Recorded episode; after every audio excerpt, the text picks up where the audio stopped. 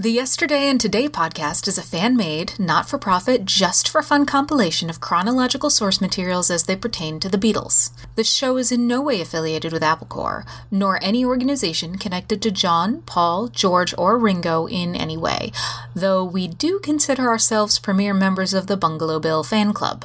So kick back, turn off your mind, relax, and download the stream. We hope you will enjoy the show.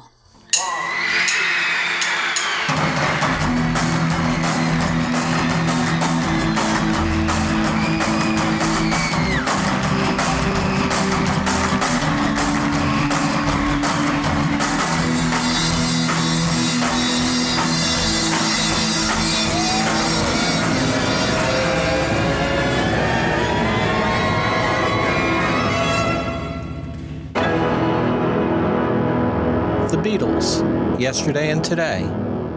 Episode 3, 1982. It Beats Sleep. In this third installment of this five part series for 82, we will cover the month of May through August 31st.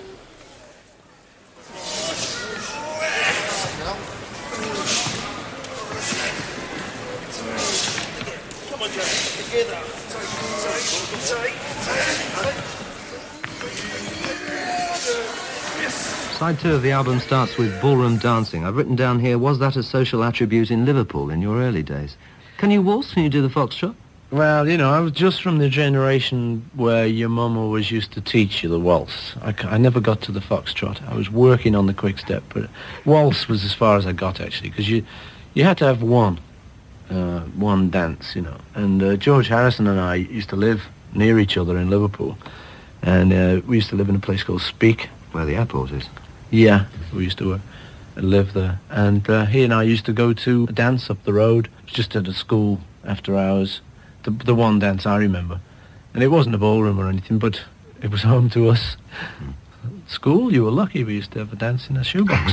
but, um, uh, you know, so George and I always used to go and pay our money to go in and look at, search the whole place for girls all evening, any likely looking girls. Oh, there's honesty for you. Well, this is what this is what people go. This is what That's right. my kind of people go to ballrooms for. But um, we we'd always have our eye on one each kind of thing, but we'd never have the nerve. So uh, the only dance we ever used to do was the last waltz because we thought, well, if we come and don't do any dances, that's really pathetic. We've got to do it now. So we used to kind of nudge each other. Okay, it's last waltz, you grab her, I'll grab her, and with you know red faces, extremely embarrassed. We used to do it the last waltz and then go home. And we never had time to talk to the girls, of course. There's only one waltz. We never had an awful lot of success, actually. But those kind of memories of ballroom dancing, I, it's a nice kind of warm thing for me. I mean, I like come dancing. But um, I love all that stuff. I love that people, you know, you see the young 16-year-old ballroom dancers every bit as serious as the kind of mums and dads. I think it's a great escape. I think it's a great escape, actually, for kind of ordinary people. Hmm. That kind of stuff, because they can dress up and all look gorgeous and learn stuff, keeps everybody. I think it's it's a nice thing. The song itself actually is sort of it's just me looking back at my youth, taking a couple of little sort of phrases and a couple of little dreams from then, and then tying it all up in the ballroom idea, you know, of ballroom dancing.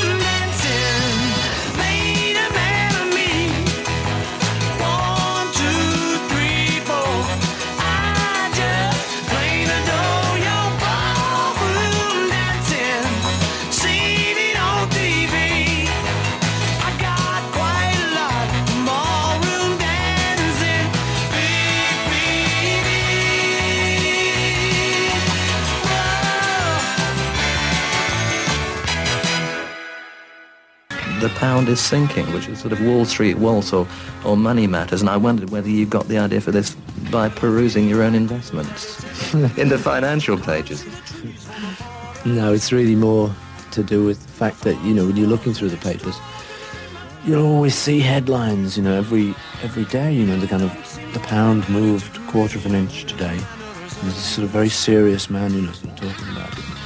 And um, the mark has made a surprising move in the money markets. You know, this picture of all these millions of people on telephones. Did it go up? Did it go down? You know, this incredible jumping out of skyscrapers because of all these um, to me, I've never really been into all that. I'm not a big sort of stocks and shares man, uh, just just because it all seems so crazy and so temporary and such a gamble to me. Uh, so that uh, it just, I think it's kind of funny, really, the way you see this. You know, pound sinking. No, it isn't. Wait a minute, it's gone up against the dollar. It's now 2.00003 or whatever it is. You know. So I just think it's funny the way everyone gets so serious about something that's always obviously going to keep altering. It's going to sink, it's going to float, it's going to float, it's going to sink you know, forever. So this song just kind of is laughing at fact that everyone gets so serious about The pound is sinking, the ruble's rising, the dollar's moving, the mark is marching, um, and the yen is keeping up, which hardly seems surprising.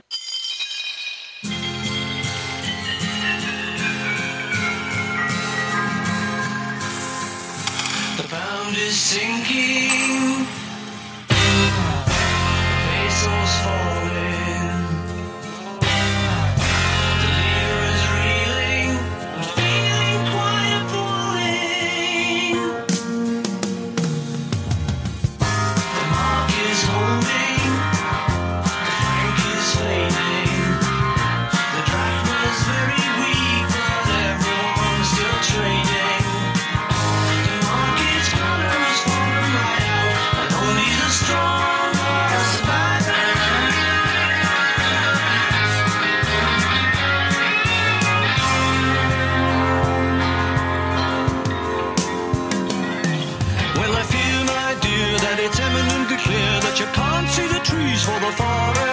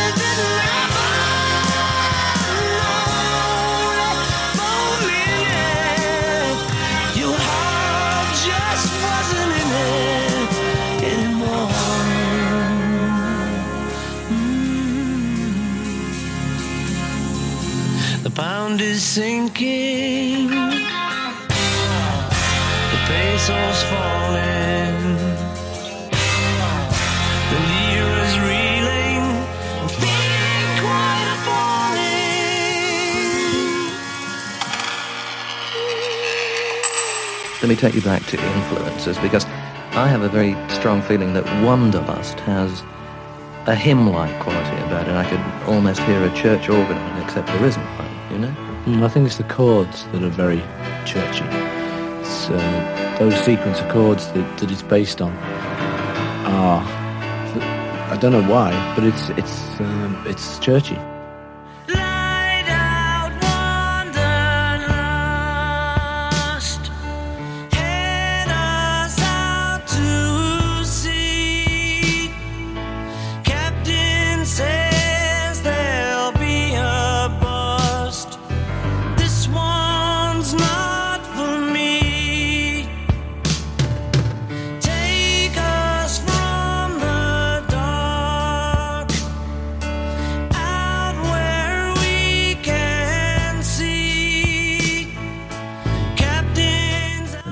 We um, we got hold of Philip Jones Ensemble, who um, this uh, brass uh, consort, who like are, really great. And I knew one of the fellas. I know the fellow who plays trombone. I know him from before, and uh, so George and I were talking about using them, and we managed to get hold of them. And I think they've got a really lovely sound on that track. You know, I really like it. just very rich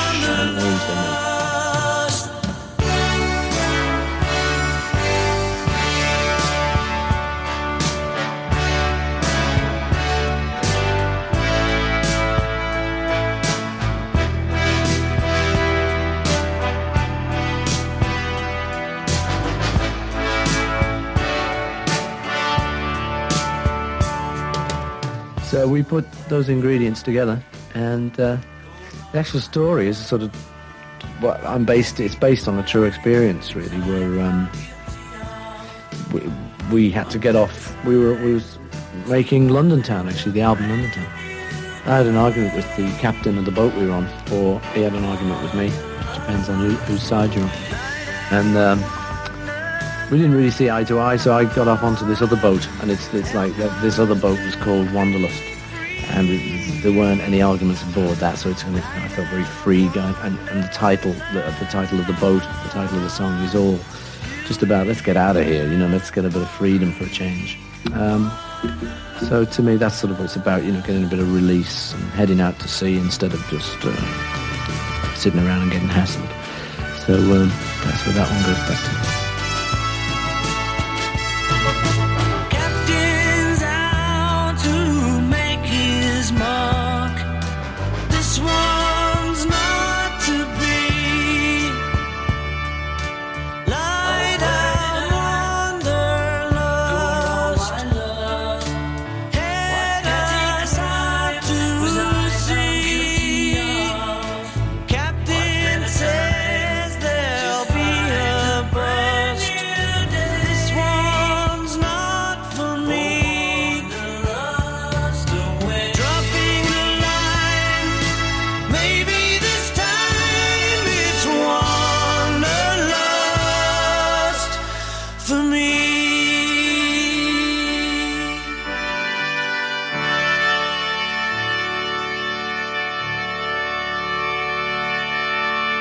Diversification, I think that's the name of the album. It really is. We now find Paul McCartney meeting Carl Perkins, obviously somebody who you've liked for quite a number of years. 56, Blue Suede Shoes, goes back, doesn't it? Yeah, that's it. Well, he was one of our idols, Carl. So Carl was always a big favourite. And he turned up in London when we were recording in Abbey Road once with the Beatles.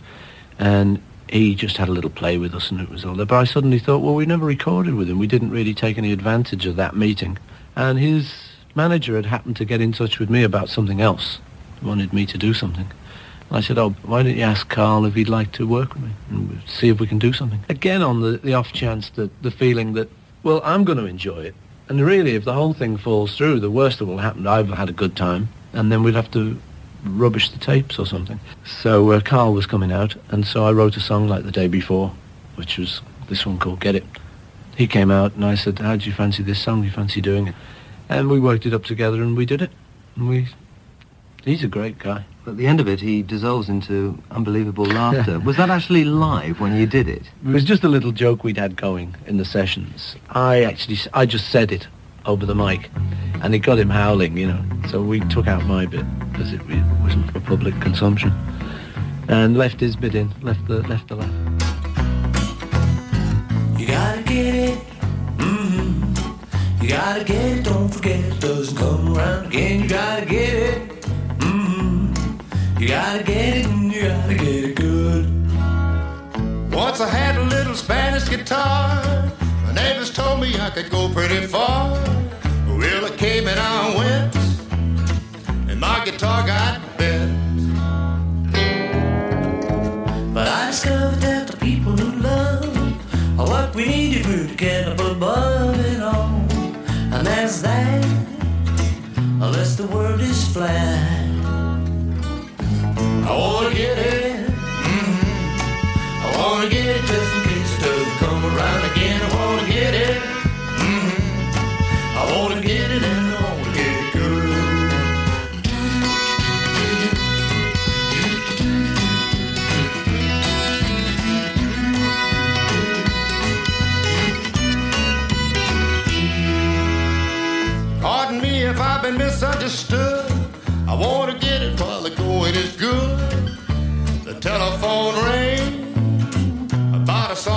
Sang. The life of Cadillac and Ultra for sure is automatic for the lady demure. She came and she went without a single dent. You gotta get it. mhm. You gotta get it. Don't forget it. Doesn't come around again. You gotta get it. mhm. You gotta get it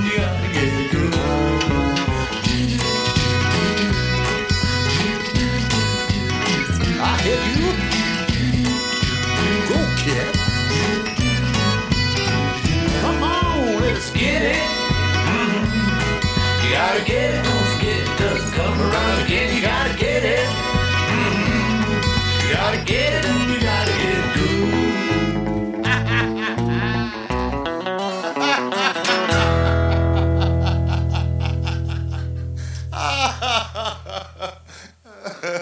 We now come to the shortest track, uh, which features you on guitar and vocoder. I think we need an explanation for the uninitiated at home. as to what a vocoder is. Hmm. Most people have heard Herbie Hancock, uh, where he plays a, a synthesizer, a keyboard, and he has a little mic on headphones, and he talks into that, and it gives the kind of wah wah wah wah sound, and you can actually play the notes. I remember somebody was saying it's for people who can't sing, but obviously that's not strictly true. I mean, you can do it whether you can sing or not. It actually takes the, the vowels and uh, the, the lip sounds like wah, wah, wah, yet and all that stuff. And you put the actual note in from the keyboard. Mm. So you can get the mm, and then you can go well and make it say that. Sparky's Magic Piano. So other it words. is Sparky's Magic Piano exactly, my dear Holmes. We needed a link at that particular point, just the flow of the album. So I got my vocoder out and my guitar and made it up.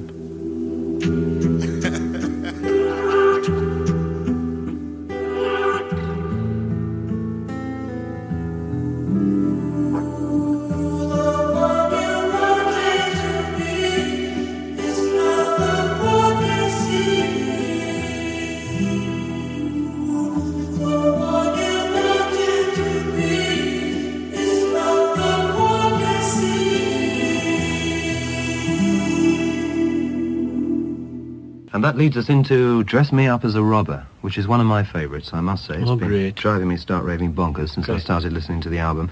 Because I found when you sang the opening verse, it's very jazzy. If you listen closely to Yeah. records and you try and learn them and put them in your mind, sometimes it's easy. The way you've done the notation on that, it isn't. And I still can't do it properly because it seems to go all over the place. It's got a sort of jazz feel to it. It's, it was supposed to be a sort of tropical Latin kind of number, Uh, Caribbean tropical nights kind of number.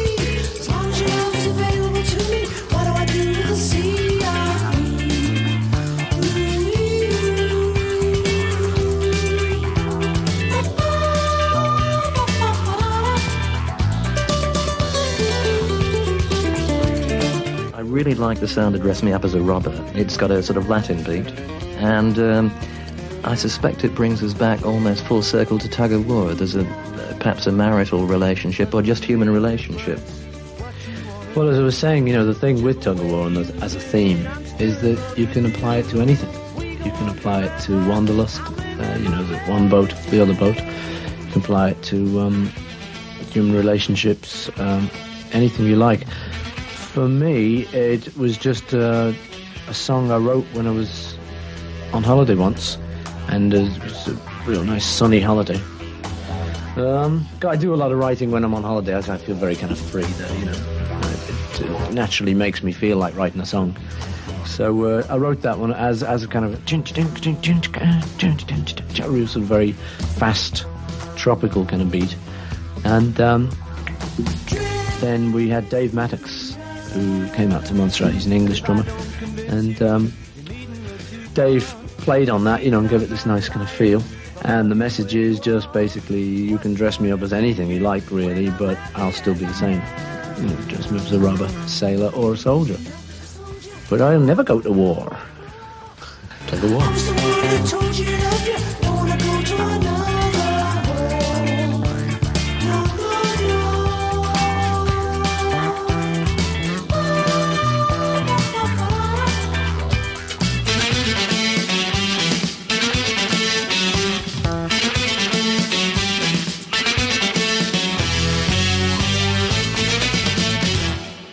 The album Tug of War. The LP soared up the charts and immediately went to number one in the US, UK, Sweden, Norway, Japan, Denmark, Germany, and Canadian markets. Paul's latest album, Tug of War, is already one of his most successful, quickly topping the charts in both America and Britain. It marks a reunion with producer George Martin, his friend of many years. This is really George and I sitting down and thinking, okay, now we do want to make an album that, one, we're going to really enjoy making. Really don't want to go through too many moments where it's kind of, oh dear, this isn't what, you know, oh, you know, that one. We want to try and avoid a lot of that and try and enjoy it because there isn't an awful lot of point otherwise. Um, and then we wanted to make something that we both thought was good. We both kind of really could sort of sit down and say, okay, well, I'm proud of that, you know, really glad we made that. And plus, we had a bit of fun making it. So we, we set out those things before we even looked at the songs or anything, you know. That was one of the first things we talked about, you know, let's do it this way. When we started saying, okay, well, let's make an album, uh, he said to me, how do you want to handle it? I said, well, if I am going to be the producer, I've got to have a veto on the material. And he raised an eyebrow at that. He said, what do you mean? I said, well, if I don't think the material is good enough, we don't record it. And there was a kind of double take then, you know. And uh, so he said, "Well, what do you want me to do? Audition for you? Sort of, you know, like a like a joke." I said, "No, obviously not." But I, but you know, let's let's go through the material and see what's what's good and what's bad because material is what's going to be good about the record. Everything else we do to it, the trimmings, I can't do anything about the material because you're the guy who writes it. But at least I can tell you whether I think it's good or not. So the first thing he did was to hand me a tape of his rough demos that he did at home just piano and, and voice, or maybe guitar and voice. And he'd let me have it for the weekend, and on Monday I reported back to him. and that was when I thought I blew it, because the first, my first reaction was, well, of these 14 songs, four are quite good. and it was that kind of thing. And, and it then went on from there, but I really was being, I was being harsh with him. Perhaps I was being over harsh with him, because in fact, in the end, we used, of the 14, we used 10 of them. But a lot of them was a lot of rewriting done. But it was a honing thing. And I think that's terribly important. I think to get your material right is crucial before you go into the studio. I had I had a bunch of songs that I played to George Martin, and uh, at first some of them were, like I say, just one sentence and a few chords, and I was thinking, well, he'll see that, you know, and he'll kind of say to me, yes, great, you know, finish that one up and do this. But he, he kind of said, oh, I don't like them. I said, oh, you will when they're finished, you know, give me a chance, give me a chance. Unlike Paul's prior solo albums, Tug of War is loosely built around a central concept. It's uh, conflicts, you know, it's like opposites. Um, when we started to do the album, when I started to think, okay, we're going to do an album now, um, one thing I fancied would be to have a loose idea in my mind as to what it was going to be, rather than just saying, okay, we're getting in this boat and we're going to go sailing. Roughly some kind of destination, you know.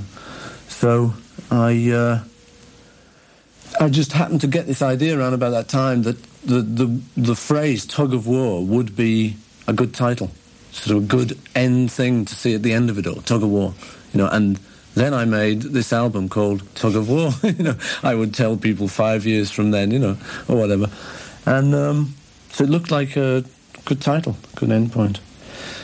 So then I thought, well, if that is the title, I mean, what does that mean to me? And to me, that, in its kind of abstract form, means uh, it's just, as a theme, then it becomes yes, no, uh, man, woman, black, white, which incidentally is sort of what life is. You know, the man and woman is the marriage, and you know, the coming together of these opposites: North Pole, South Pole, magnetism.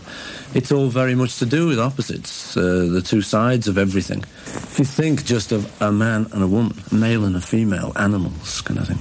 You know, one is sort of the opposite of the other. You know, sort of all the features and sort of things, all the ways and all the things. It's kind of magic. You know, one's that side, the other's that side. And then they sort of get to, together in love and stuff and get to know each other. It's a kind of amazing thing, you know, these two opposite things getting together. I don't know, arguments in love, you know, I mean, those kind of ideas, the sort of tussle and the struggle of all that, I think everyone goes through. I mean, I don't think it's anything special to me or him or her or anybody. I think everyone goes through that. It's like this process. And so that idea just interested me. Um, but I'm definitely on the side of uh, cooling it, you know, and keeping things really mellow and being, you know, not not tugging and stuff. But uh, I think there is a way where it can just live in balance. These the, the yin yang thing, you know. So I thought, well, you know, if I'm looking for some kind of theme, there's a theme that's going to apply to anything, anything that we put in it. I, I haven't really got a message. I'm really just saying, ooh, look, you know, yin yang. As summer approaches in the UK, on May 5th, George Harrison, at Friar Park Studios, begins recording sessions for his next album.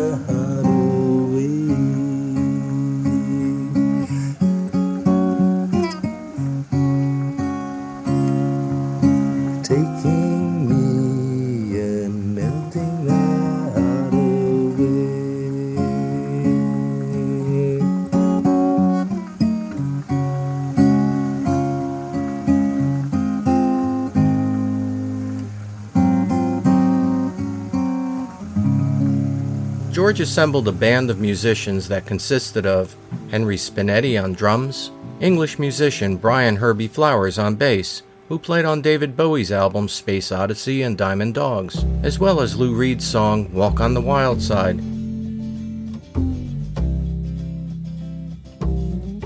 Michael Moran on keyboards, Mike worked on the soundtracks to Time Bandits and co-wrote the UK Eurovision Song Contest entry Rock Bottom with partner Lynsey de Paul. English session musician Ray Cooper on percussion, and George Harrison on lead and rhythm guitar.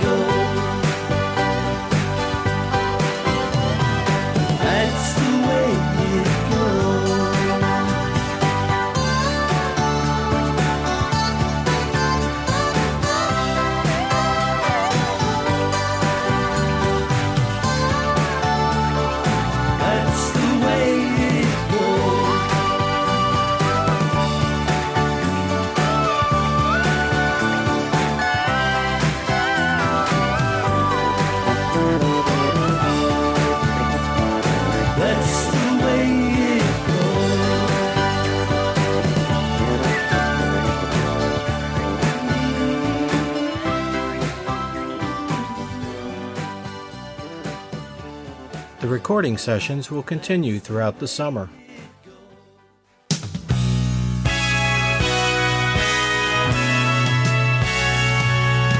Over on Wood Lane in London on May 6th, with the song Ebony and Ivory number one in the UK, Paul and Linda McCartney appear unannounced on BBC TV's Top of the Pops. Side by side on my piano keyboard.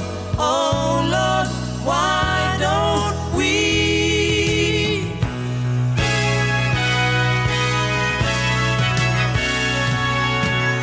see this as a social statement? Uh, social, yeah, I suppose so, yes. The original thing was that I heard, I think it was Spike Milligan on a TV show, doing a chat show, and he did this analogy of a piano with black and white notes, and it's no good having all the black notes, it makes just one kind of noise, no good having just white notes, makes another kind of noise. When you combine the two, then it's great because you can get harmonies, you get all the possibilities then. Spike being a lover was saying, therefore it should apply to people. I thought that's a good idea, and it just stayed in my mind. And then I eventually thought of the idea of using the two materials, ebony and ivory, that the piano notes are made out of. I thought, well, that's a good title. Sounds like a good title. So I started to write the song with the chorus, ebony and ivory. And then it just flowed, lived together in perfect harmony. And, that. and then it went into a verse, and it sort of just wrapped itself up, and, and there it was, kind of thing. And at the time, I thought, well, it's a sort of uh, social comment. But in truth, at the time, I really thought, we probably don't need these kind of social comments anymore. It's a bit old-fashioned to be talking about black and white people living together. We don't really need it. But the more the time has gone on since I wrote it, which is now about probably about a year and a half actually more actually, about two years ago. More that time's gone on, you see that there still is a lot of tension. You know, there still is every bit as much as there was actually. And although people are doing a lot to break it down, like Martin Luther King and various people from time to time, I now think, yeah, it's every bit as valid. It still needs to be said. There's some people who still need to think of the idea of living together instead of just this kind of, you know, well, I can't live with them, they can't live with me approach. And I think it works from both sides too. I still think that the old thing is it's just a bit of skin, you know, it's, uh, it's just culture and skin and what you're used to and stuff. And you get a black guy brought up in England and he's, he's more British than the British.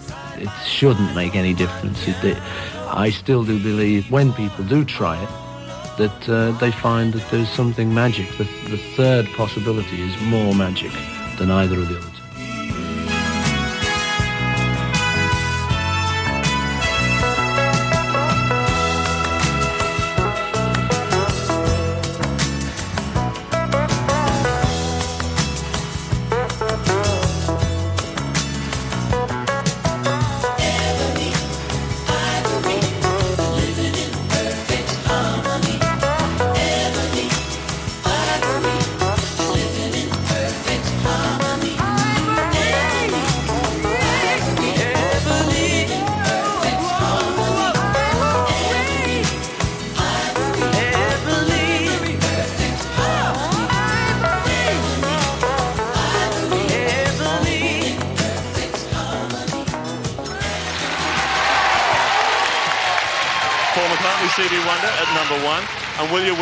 Welcome a? It's Paul McCartney, ladies and gentlemen, on top of the pop. Simon Bates, thank you very much. Hello.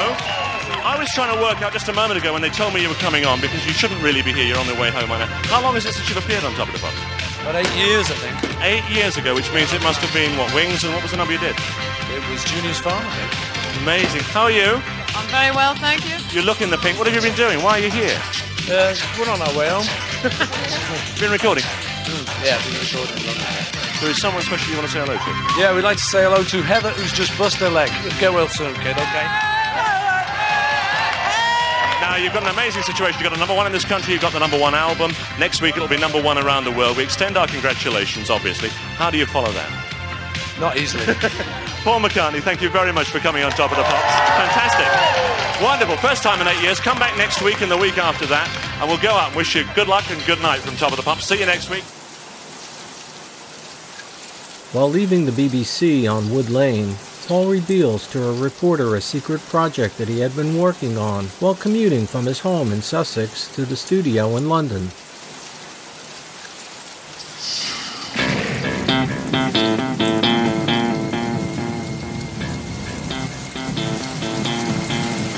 when I was making the album Tug of War.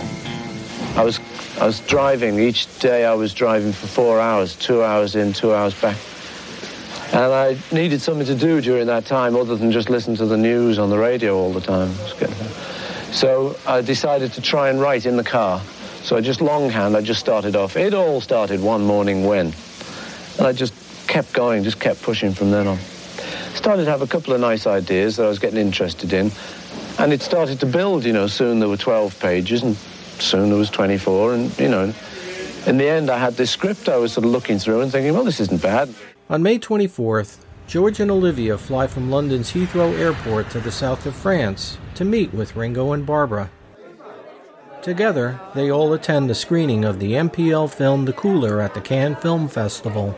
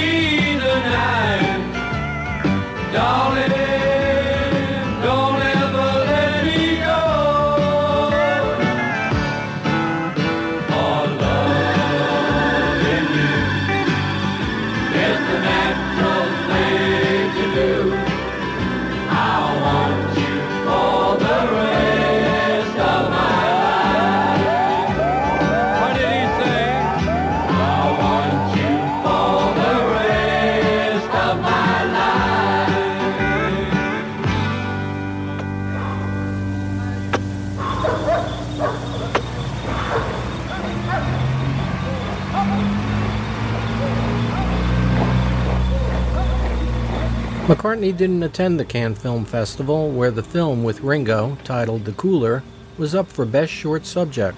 Paul was to be found at his brother Michael's wedding on Saturday, May 29th in Liverpool. Peter Michael McCartney, also known as Mike McGear, married former dress designer Rowena Horn at St. Barnabas Church in Liverpool's Mossley Hill. Mike's brother Paul served as best man.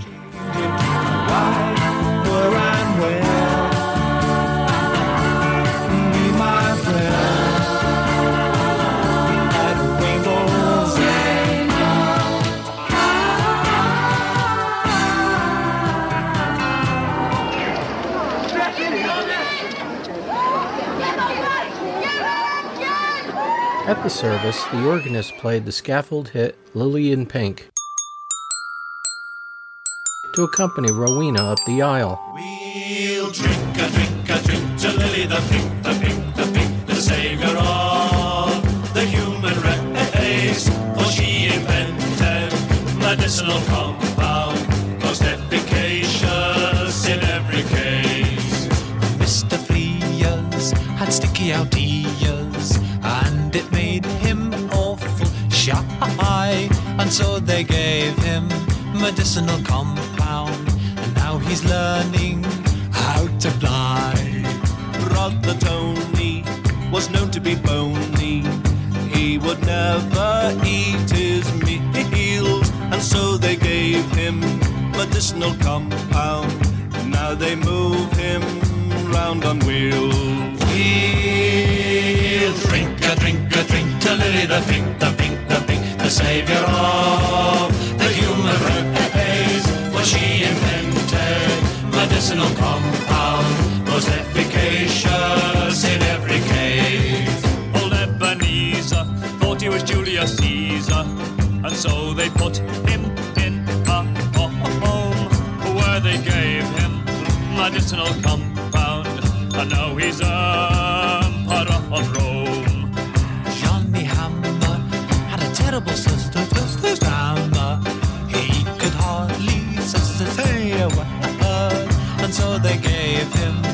medicinal compound.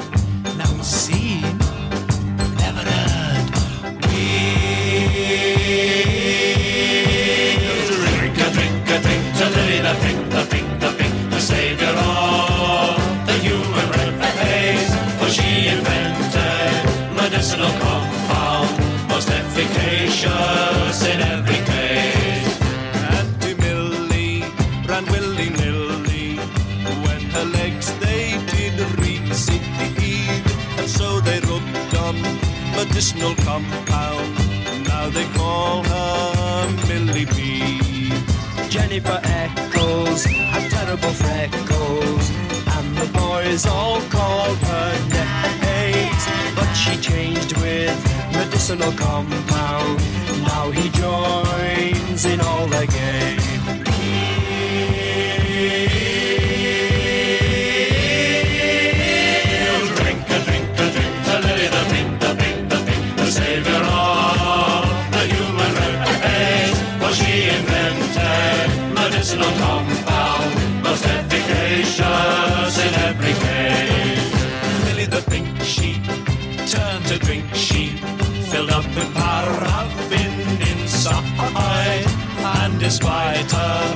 Medicinal compound, sadly Piccadilly died. up to heaven,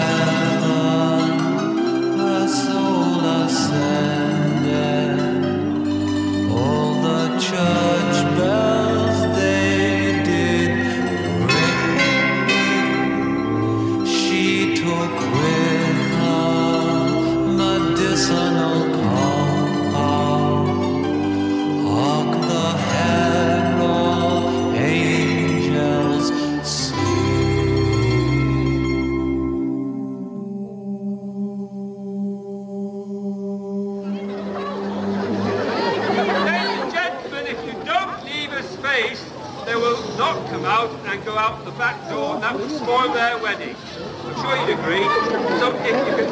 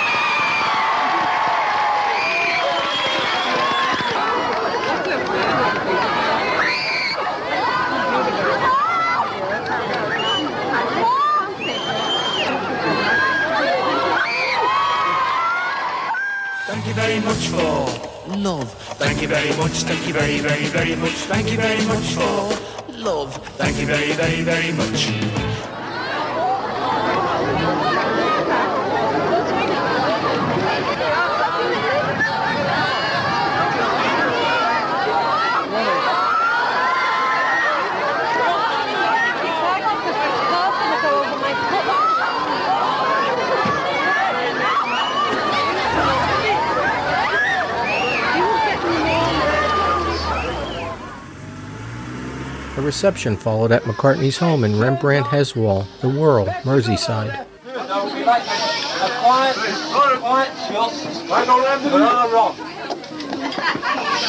Ladies and gentlemen, it's with great pleasure that I welcome you here today to the wedding of Marina and mine. We're delighted to see so many members of the family and friends. Some who've travelled vast distances to be here. Really is great. I've only been a member of the Horn Clown for a few years, but I know that they will welcome Mike as they welcome me with love and affection. Ah. I need you, Mike, because you know, you're another male in a sea of female faces. This is all the girls. And if she'd been my own daughter, I couldn't be more proud of her as I am today. Well done. So, ladies and gentlemen, will you raise your glasses with me, toast to toast, bride and groom. Many of the toast and want the couple growing up. May they be happy forever.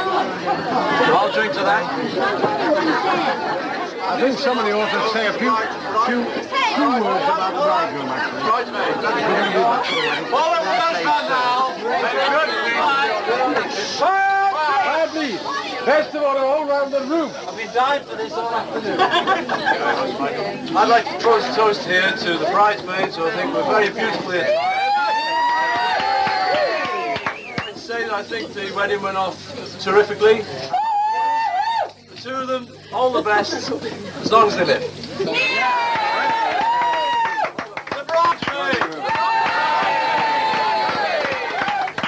And the maker of this lovely dress from Marks and Spencer's. They are jolly good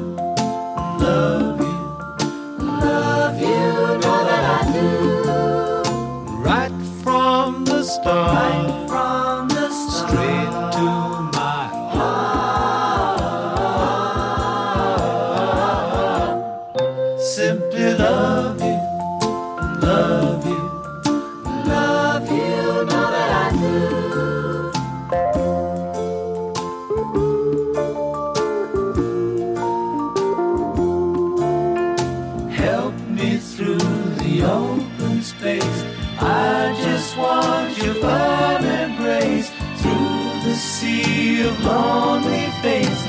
All I want's for us to make it. I simply love you,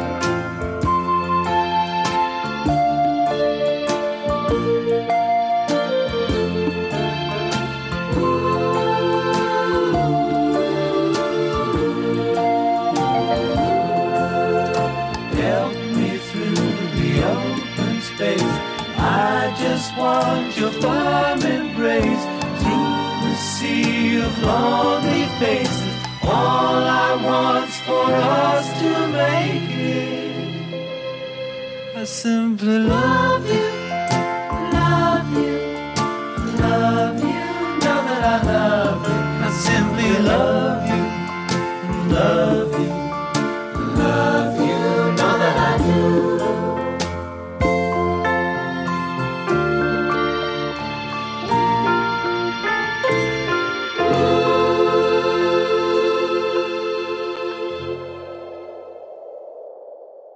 Meanwhile, over at Ascot on May 31st at Ringo's Startling Studios, Starr continues recording tracks for a new LP he titles It Beats Sleep.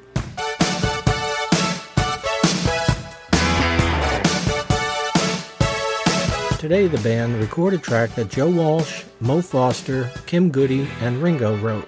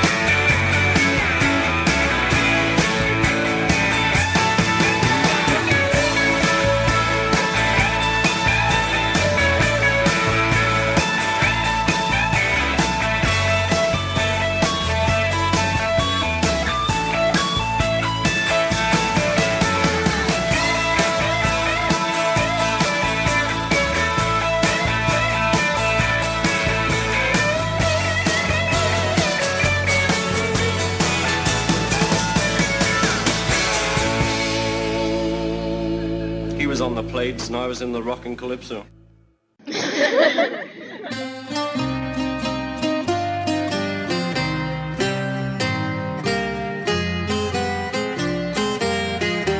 It's June, and at the beginning of the month on newsstands across America comes the female adult magazine Playgirl.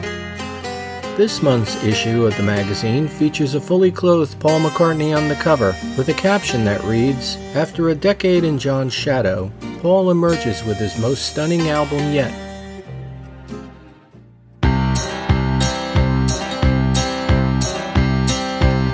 a little lonely. Maybe I reach you. Tell me where to reach you, and I'll give you. I take you to the pictures. I miss the second feature. Lord, I can't believe my eyes. I must be dreaming.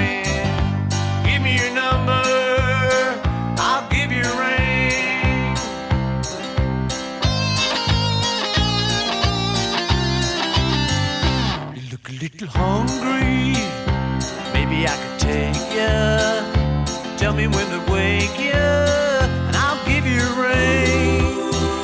I take you to the restaurant. We're looking at the menu.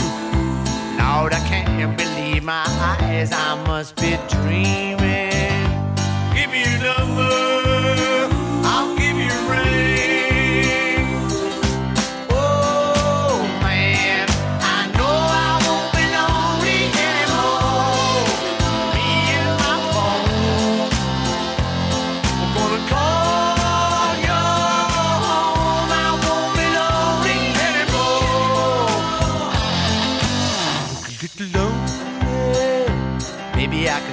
Tell me where to reach you, and I'll give you rain.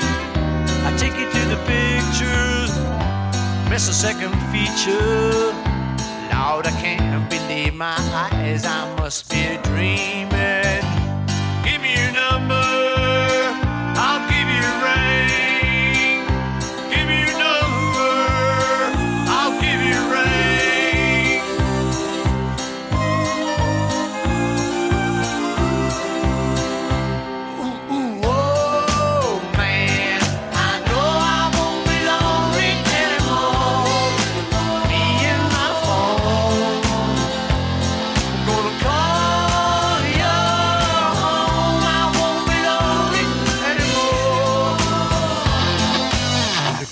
Look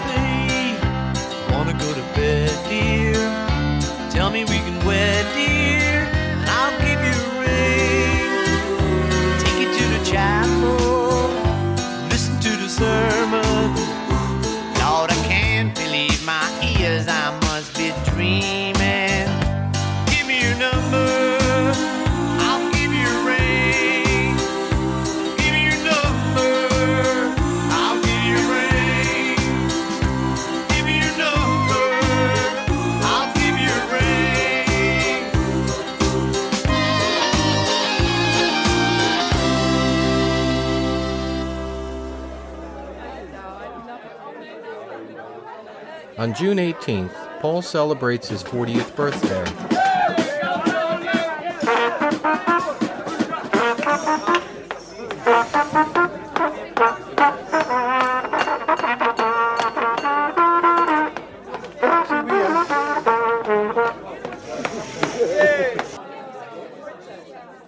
McCartney also begins a week of filming with director John Mackenzie.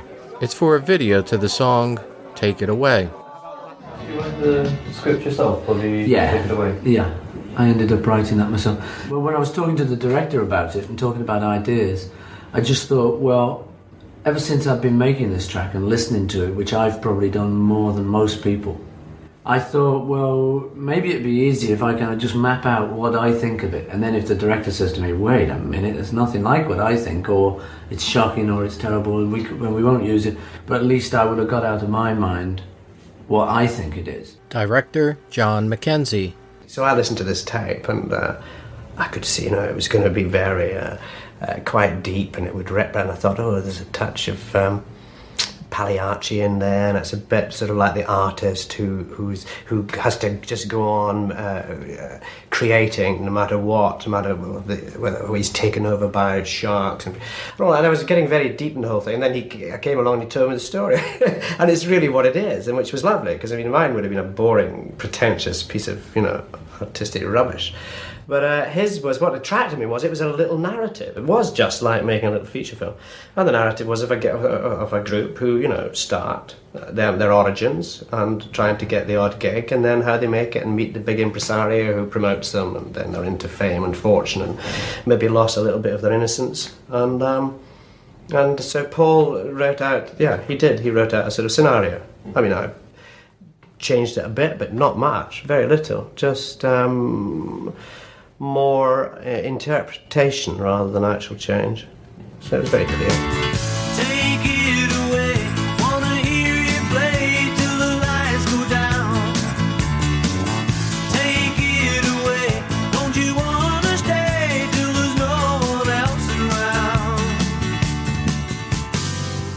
Filming concluded on the 23rd of June as Wings Fan Fun Club members were being treated to a mock concert at Elstree Studios in Hertfordshire. On stage was Eric Stewart, Paul, Linda, Ringo, a Steve Gadd look-alike since Steve could not make it, and George Martin. It's been very enjoyable. Switches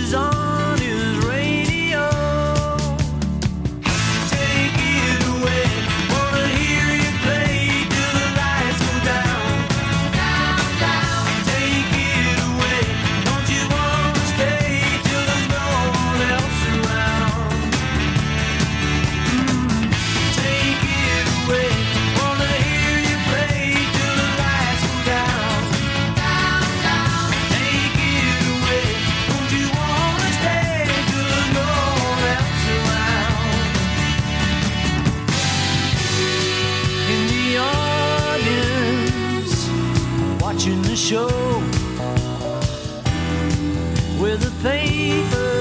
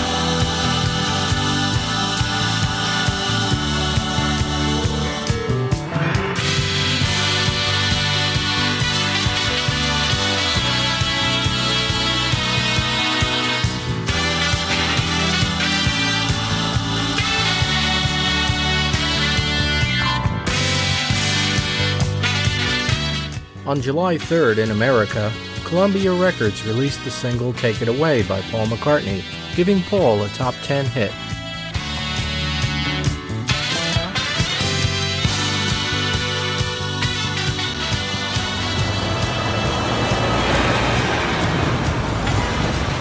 Entering into the month of August at New York City's Madison Square Garden on the 5th, Elton John performs in concert this evening. He includes a song that he wrote as a tribute to John Lennon titled Empty Garden.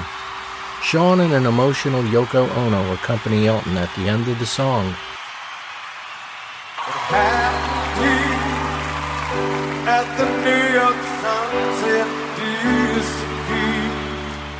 I found an empty garden among the flagstones there. Who must have been a gardener that cared a lot, weeded out the tears and grew a good crop and now it all looks strange. It's funny how an insect can damage so much grain.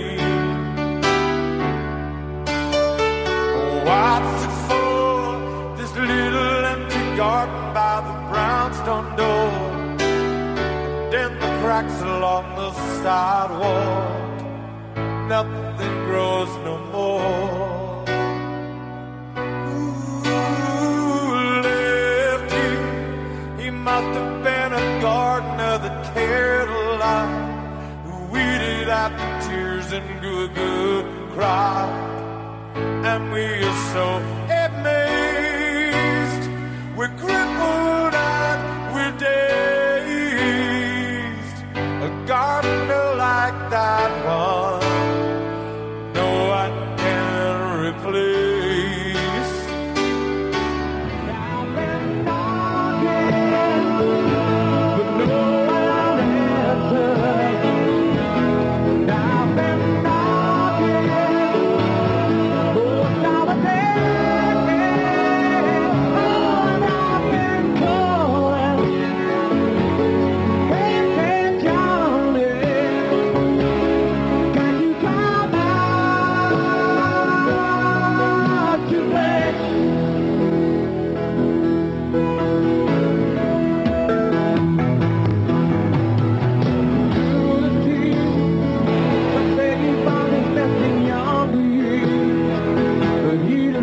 And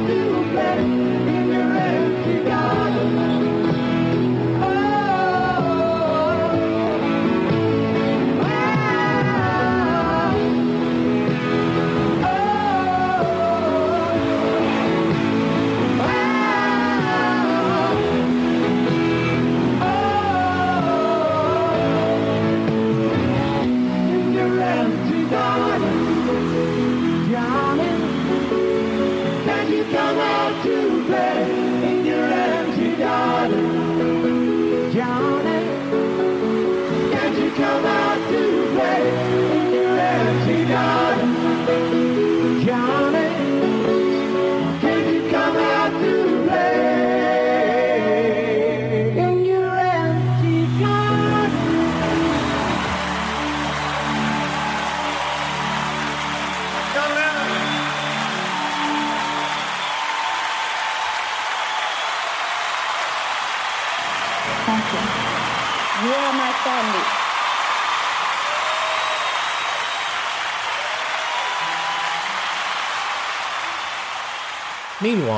As the single Take It Away reaches number 15 in the UK charts and number 10 in the American singles charts, Paul, Linda, and family fly off to the West Indies, spending the next several weeks on holiday.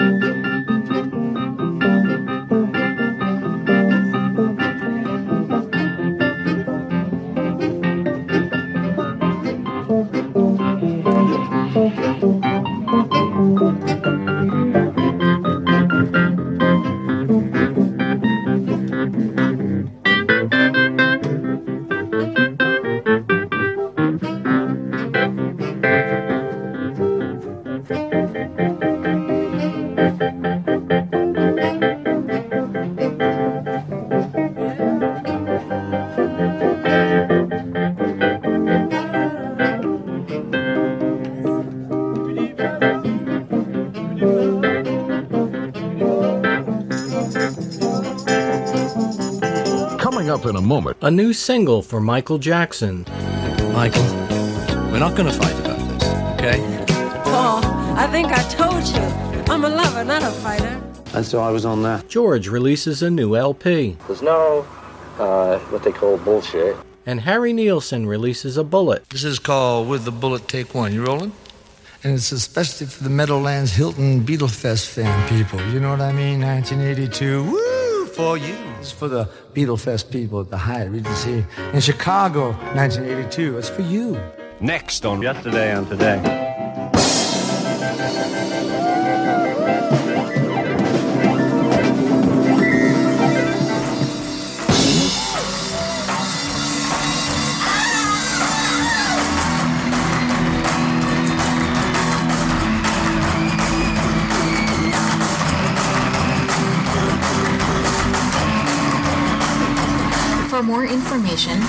Contact the show, visit yesterdayandtodaypodcast.wordpress.com or email at yesterdayandtodaypodcast at gmail.com.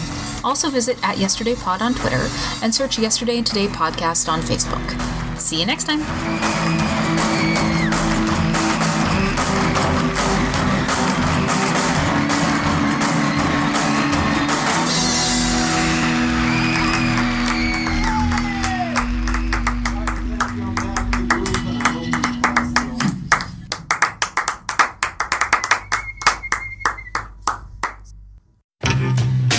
Paul Kaminsky. I'm James Kaminsky. And I'm Wayne Kaminsky. And we bring you the Kaminsky family of podcasts, Yesterday and Today, and the Third Men podcast. You might know me from one of those dumb voices I do, or my dad from his better show than ours.